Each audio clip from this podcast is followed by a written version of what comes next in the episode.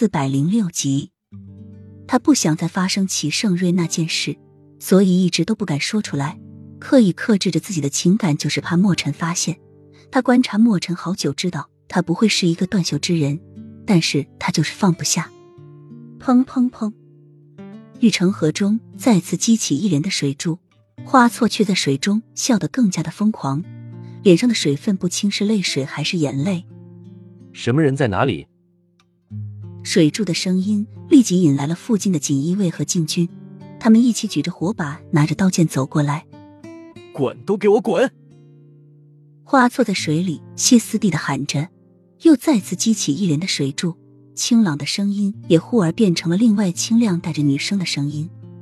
花错的话刚说完，就有好几个身穿黑衣的人凭空而落，围在玉城河中，拔出剑指着锦衣卫和禁军，似乎让他们赶紧离开。不要靠近！抓刺客！锦衣卫和禁军一看这架势，毫不犹豫的就朝这些黑衣人冲过去。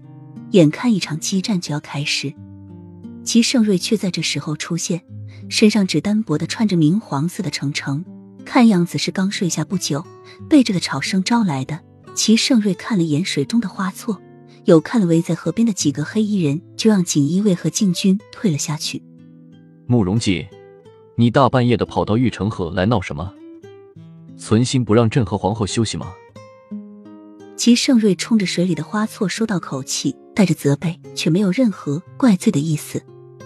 你不是早知道我是谁了吗？何必再装下去？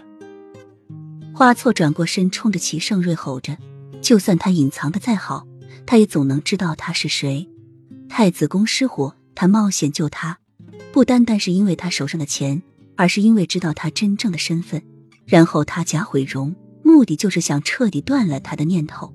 这一切他都知道，所以他和他之间的关系才会那么的微妙，那么的匪夷所思。齐盛瑞见花错露出了真面目，也不再继续假装下去，指着这几名黑衣人说：“花错，你让他们下去。这里毕竟是皇宫，不能出现除了碧云国之外的任何军队。”花错却不听，从玉城河水中走出来。他们不曾经也为你办过事吗？还帮你烧了风玄楼，现在你要赶他们走了？